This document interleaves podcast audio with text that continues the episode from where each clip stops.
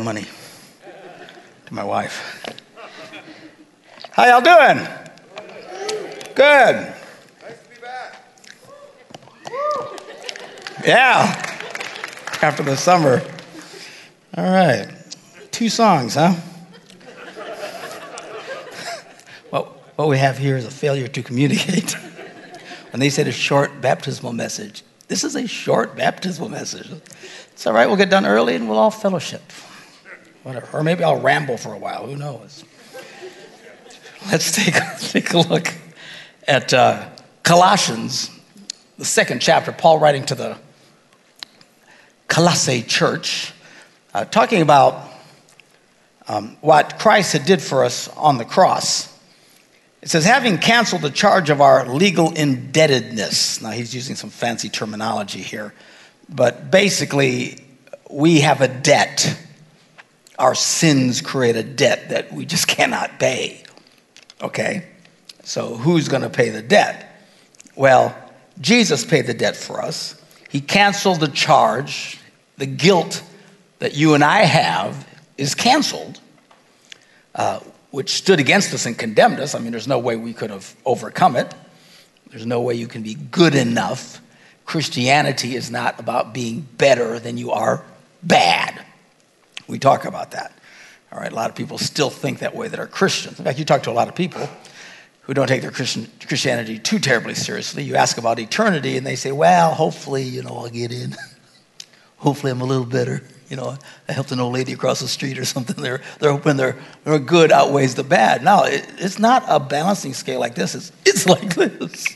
We're doomed. All right? Our sins cannot be washed away by helping little old ladies cross the street or helping your friend talk out their emotional issues or whatever you think is a nice thing to do. Uh, it's something we just cannot handle. So God comes along because of the price that Christ paid for us. He cancels the debt. Everybody say, Thank God. Thank God he canceled my debt. Because this debt stood against us and condemned us. He's taken it away, nailing it to the cross.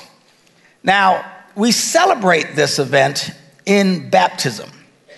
Now, from the very beginning, baptism was a sign of conversion, okay? Uh, and it's not a not serious sign. The Bible tells us we need to be baptized. If you have not been baptized, you need to be baptized. It's right up there with believing in Jesus. It says, He who believes and is baptized. I mean, it's, it's tied together, it's a big stinking deal. So you need to do it uh, in obedience to God. And it's a celebration of what Christ does for us on the cross. He takes our past, our sins, our failures, all of our hurts, all of our regrets, all the bitterness, all the anger, all the somebody did me wrong stuff. And he takes it and he nails it to the cross. That's what he says here. He's taken your sins and my sins, puts it on the cross, and nails it there. That's where it's supposed to be. So we come and believing in Christ and say, I want to follow Jesus. I want to now celebrate and honor what he's done, which is to take my sins and nail them to the cross. Uh, and then uh, we experience this in baptism, where he says, having been buried with him in baptism, that's what we're supposed to do. We're supposed to be buried with him, as Christ was buried in the grave. So we are buried in baptism, uh, in which you were also raised through him, with him, through faith. So we're raised out of the water, hopefully. if you're not, you're going to have a very short service. Uh, raise you out of the water, and that's a sign of how Christ was raised from the dead. So we were raised with him through your faith in the working of God who raises, raised him from the dead. So this, this whole thing has to do with the transformation that happens when we come to Christ. Our sins are washed away. In First Corinthians, or 2 Corinthians, Paul writes these words, very famous portion of scripture. Therefore, if anyone is in Christ, the new creation has come. The old is where? It's gone. Where is it? It's nailed to the cross. So with Christ, that's where our sins are. The new has come. We now are to walk in newness of life. So we take all of the stuff. Who's all getting baptized tonight? Let me see your hands. All right. What you're doing tonight is you're saying, I mark this day. I profess my faith in Christ.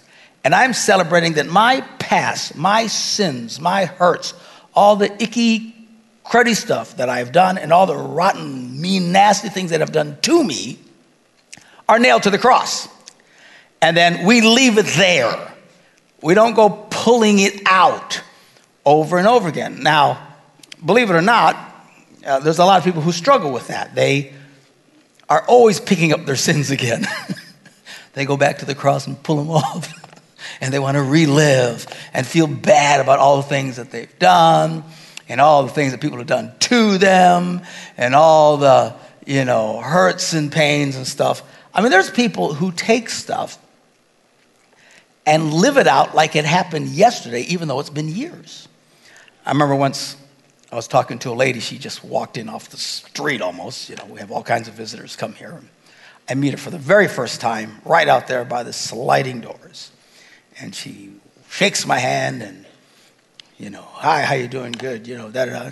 And uh, she says, well, you know, I've, I've, I'm really going through a rough time. And she describes this horrible situation of all the terrible things that her husband had, has been doing to her. And it's rather shocking. And she's getting mad just telling me about it. And I'm going, oh my goodness, when did this happen? She said, 20 years ago. And I thought, okay, we got a crazy lady here. She's living this out as if it happened yesterday. And it had been by her own admission 20 years. This is someone who, though her past was nailed to the cross, when nobody was looking, she doubled back, went and got them again, and carried them around. Carried all the guilt, all the abuse, all the meanness, all the nastiness. Uh, this is a major problem today, and, and I'm not trying to make light of it, but you have no idea how many, and maybe somebody listening to me right now, that's your thing. You struggle with your past. You struggle with your past, and everybody's going to go to see, you know, psychologists to deal with their past. And if that's what you need to do, God bless you. We'll cheer you on. I won't pay for it, but I'll cheer you on. But, uh, you know, I, I, don't know what happened. Somewhere along the line, uh, the church has lost its power. There's a prophecy where Paul said a day will come when uh, uh people will have a form of godliness but deny the power right? And I truly believe we're in that day. There are millions, countless millions of Christians who believe in Jesus and everything's cool and I like to sing the songs and wave my hands and stuff like that. But when it comes to dealing with their problems, well, Jesus can't fix it. Jesus can't fix it. You know, I got to go get someone else. I got to have somebody. And I just, oh, it just breaks my heart. Because I got good news for you. Jesus can fix it. he can fix whatever your mess you're in. He can. People say, oh, I can't help it, I'm addicted to my problem. Really, if you, if you are addicted to it, Jesus can still fix it. Nowhere in the Bible, and we have these programs, I'm not denying these programs, we have the, no, but nowhere in the Bible does it say what you need to do is go to a recovery program or counseling sessions and pay $150 an hour or all, these, all the stuff that we do today. And here's what breaks my heart. We take that so seriously today, we take it more seriously than the Bible. If you were to tell someone, I'm really struggling and I'm reading the Bible, they kind of pat your head like you're a little kid that believes in Santa. Oh, that's nice. If you're someone who's really struggling, say, oh, I'm going to really pray about it. And, oh, oh, that's nice. And they, they pat you on the head. But you come to someone, man, I'm struggling, but I'm getting counseling. You're like, oh, that's good. Oh, now you're getting serious. Now you're really dealing with your problem. I'm going, what is going on? When did psychologists become more powerful than Jesus? I don't get it. And if you're a psychologist, don't talk to me. I don't want to hear it.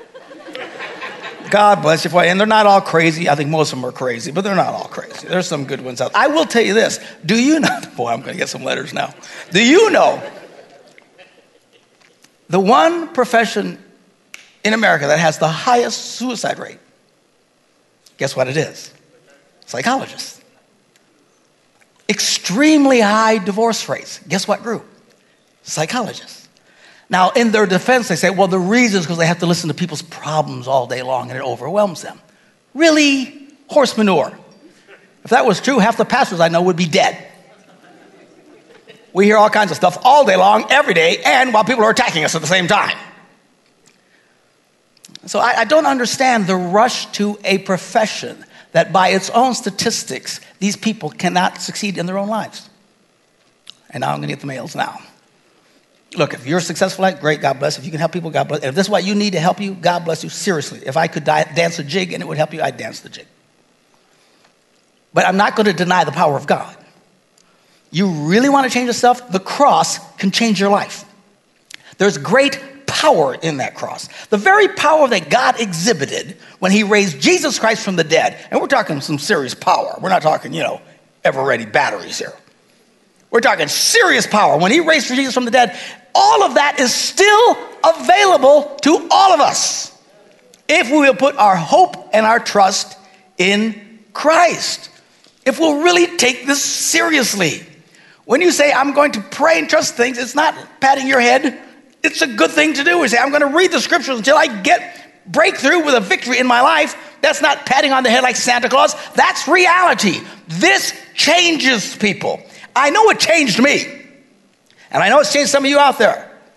But the key to all of this is to realize that your background, your sins, your failures, all the stuff that people did to you, mean to you, nasty to you, all of that gets nailed to the cross. And we leave it there.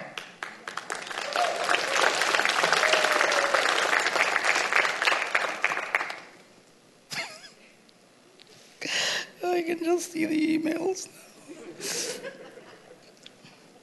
If anyone is in Christ, he's a new creation. The old has gone.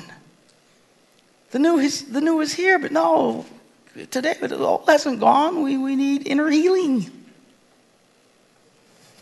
Do you remember the big inner healing craze? It's not as bad as it used to. It was like it was real nuts for a while. People would gather in Bible studies and programs and they'd sit around for inner healing. What they do is they'd now imagine yourself coming through your mother's vaginal canal at birth. And I'm thinking, oh, I'm grossed out now, man. I ain't thinking about that. Because they want to experience all the pain that you had. And that they slapped you and made you cry. I mean, these people, in my opinion, they're a little nuts. You know what happened to my past? Over there. It's over there. It's on the cross. I don't want it anymore. Well, what happens if we sin after baptism? Then what happened? You know what? Then we go back to the future. We time travel. We get into our DeLorean, we go back there, and we nail it back to the cross. The Bible says in John, 1 John, if we confess our sins, he's faithful and just and will forgive us of our sins and purify us from all unrighteousness. What does that mean? He still nails it all to the cross. It still goes back there. It is the, the, the, the center moment of eternity of what Jesus Christ did on that cross. Before we come to Christ in faith, we toss it all there. We become born again, we get baptized, and when we still mess up, and you're still gonna mess up, we still go back there and we put it there. That's why we uh, always do communion. We get, and we're always remembering my body broken for you, my blood shed for you. And we're putting our sins, our failures, all our bitterness, anger, all that stuff should get nailed to the cross. Yeah, all right. So now we're supposed to live differently. Right? It says, In the same way, count yourself dead to sin, but alive to God in Christ Jesus. That's what he says in Romans, the sixth chapter. Uh, but for some people, they don't count themselves as dead to sin. To them, their sins and failures are as live as they can be. They're able to see all the death around them all the time. They have a sixth sense. You guys see the movie Sixth Sense? Did you see that movie? How many have not seen the movie? Yeah, you really? Oh, it's really creepy. All right, I'm going to show you a clip from it in a second. All right, now, it's a movie about a little boy who can see dead people walking around like real people. And it's kind of creepy, to say the least, all right? Because he has a sixth sense. The dead people are so real. And uh, take a look at this clip.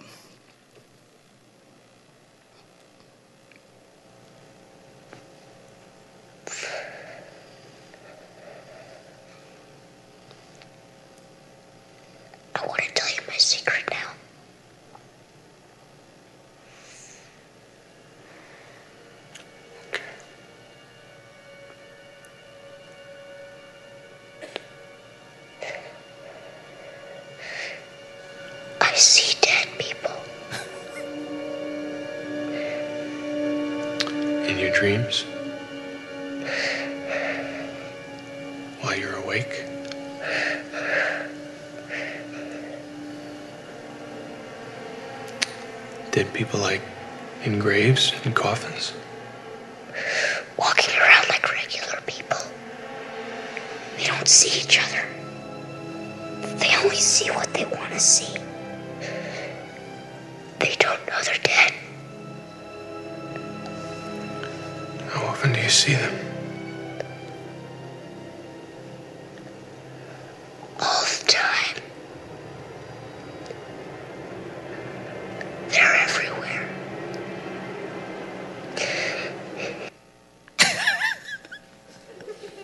Okay, that's creepy. So, anyway, he sees dead people walking around like living people. It's got a weird, wild twist at the end if you go see the movie or rent it or whatever. So, what I experience is the opposite.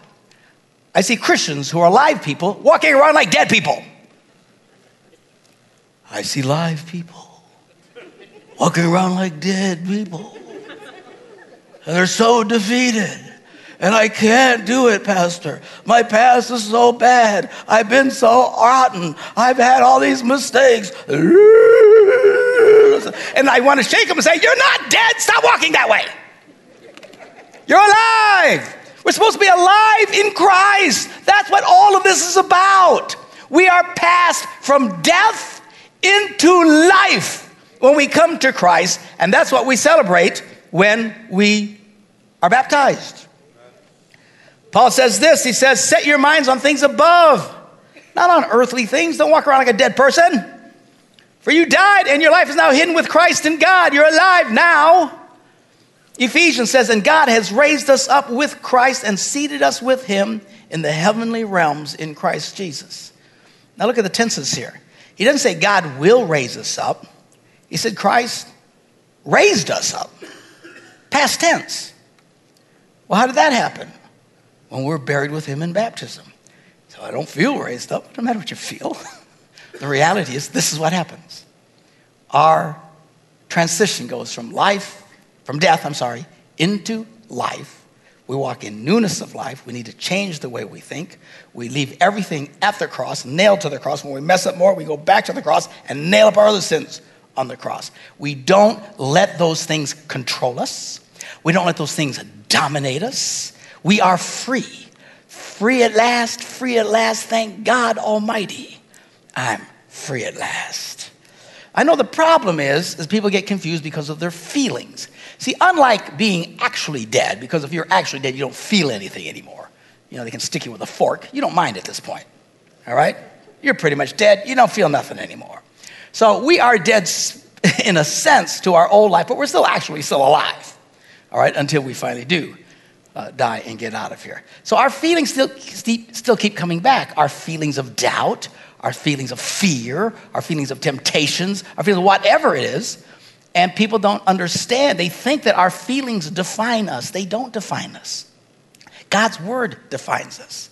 He said, Pastor, I feel terrible. Okay, so what? It doesn't matter what you feel. Pastor, I feel like a failure. Get in line. Doesn't matter what we feel. And I talk to the guys that have addic- addictions like to porn and stuff like that. Well, Pastor, I can't, I always pray, God, help me get rid of these feelings. God's never going to get rid of those feelings until you die.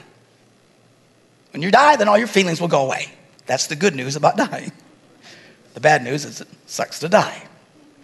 But once you die, all these feelings are gone. In the meanwhile, it doesn't matter what you feel. You might feel like you need a drink. It doesn't matter how you feel. You might feel like you want to do something inappropriate. It doesn't matter. We all feel weird, bad things, inappropriate things at various times. Some worse than others. Your pastor, worse than many. But it doesn't matter. I don't live by my feelings. That's not what defines me. See, we live in a world, mostly by psychologists, who teach people you have to do what you feel. If you feel you're a woman, even though you're a man, you're actually a woman. Or whatever. If you feel you're this, then you're that. You can't help how you feel. If you feel like you got to scream at people, you got to scream at people. It's bad to hold it in, right? That's what they tell you. Even though the Bible says only a fool gives full vent to their emotions. Who are you to listen to? We are in such a culture that has convinced you if you feel it, you have to do it. And I'm telling you, the good news is you don't have to do it. That's the great thing about being a Christian. We've been set free. The power of sin is broken in us. Whereas before, you didn't really have much of a choice. Now you do. You say, I still feel it. Yeah, you'll still feel it. Good news. You don't have to do it because we're free. Because our focus now is not on earthly things, but on heavenly things. We've been raised from the dead into new life. All things have passed away. Behold, all things become new. My focus is now in the new, and that's what I walk in. Even though your flesh at times will scream at you, and I want to do this, and I want to give up, and I want to quit, and I want to cheat, lie, steal, it doesn't matter. It's the people who listen to their feelings, even professing Christians, that live defeated, destroyed lives. Your feelings are not your friend, all right? And who cares how you feel? Sometimes you feel like a nut, sometimes you don't. Who cares? Sometimes I feel like going to church, sometimes I don't. Sometimes I don't feel like going to church at all, and that's bad because I'm the pastor. Doesn't matter how I feel. Is it I'm shocked at how many people, that's their gold standard. What am I going to do? I don't know. How do I feel? As long as you live there, you will forever be tied to your sins and your failures because your feelings will always connect you back there. You need to make the break. Doesn't matter what I feel, I'm walking in newness of life. The grace of God, the scripture says, has appeared to all men, teaching us to say no. You can say no. And we can live self controlled lives in this present age, it says. Not after we die in the sky, we can live victorious Christian lives right here, right now. It started when you first put your faith in Christ, and it is exemplified when you were baptized in Christ. Many of you getting baptized tonight. This is your statement. This is your stand. My past is gone. I am now walking in newness of life, and I can walk free. There'll still be challenges, there'll be trials, There'll be temptations. There'll be all the crazy feelings that you've always struggled with. They'll keep popping up. But when you start to really learn, you know, I don't have to do it. My feelings do not define me. You know what defines me? God defines me. The Word of God defines me. I may feel like a failure, but the Scripture says I am loved by God.